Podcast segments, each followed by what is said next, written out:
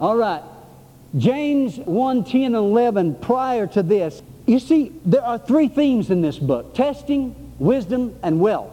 James addressed it earlier, now he's addressing it again. Well, but the one who is rich should take pride in his low position because he will pass away like a wild flower. For the sun rises with scorching heat and withers the plant, its blossoms falls and its beauty is destroyed. In the same way, the rich man will fade away even while he goes about his business. He speaks again to the rich man.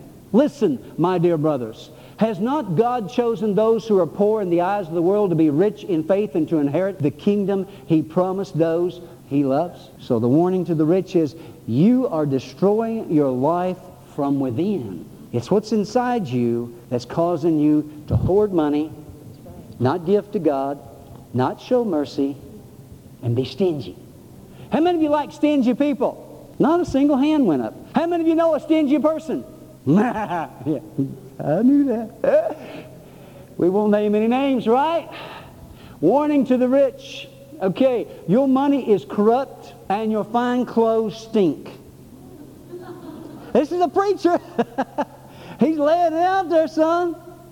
I guarantee you this won't preach in some congregations.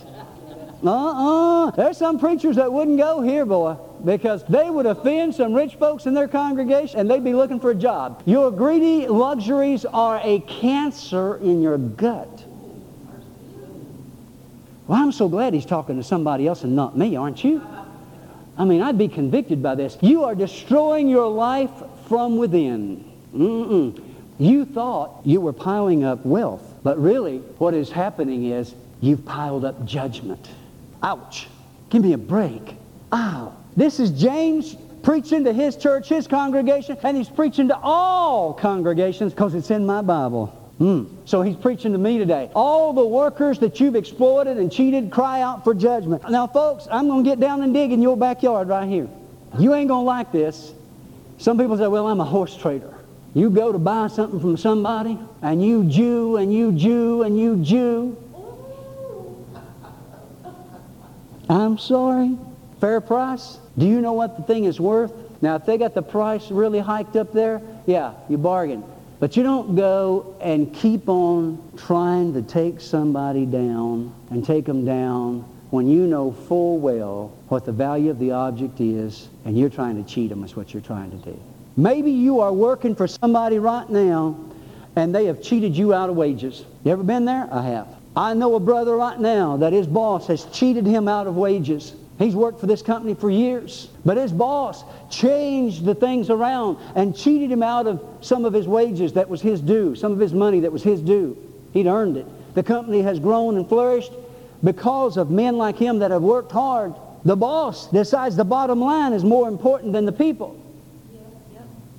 I worked for a company like that one time. The boss had made me a commitment, and I was doing so good and making such good money based on the contract or the agreement that we had. He called us in. He said, we're going to change some things here. And this, you know, he started changing the, the terms of the contract around where I would make less money.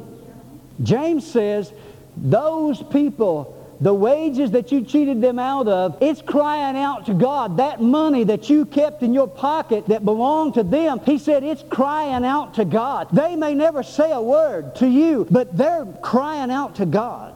Be assured, if some employer has cheated you, and whether it be an employer or not, here's what I always tell people. It isn't my money. It isn't my possessions. If you take something that God has given me, you're the thief, not I, and it's God's you stole, not mine, and yet God's going to get it back.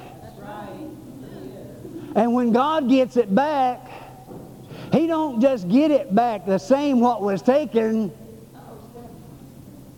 oh, ooh, this would be a good place to talk about tithing.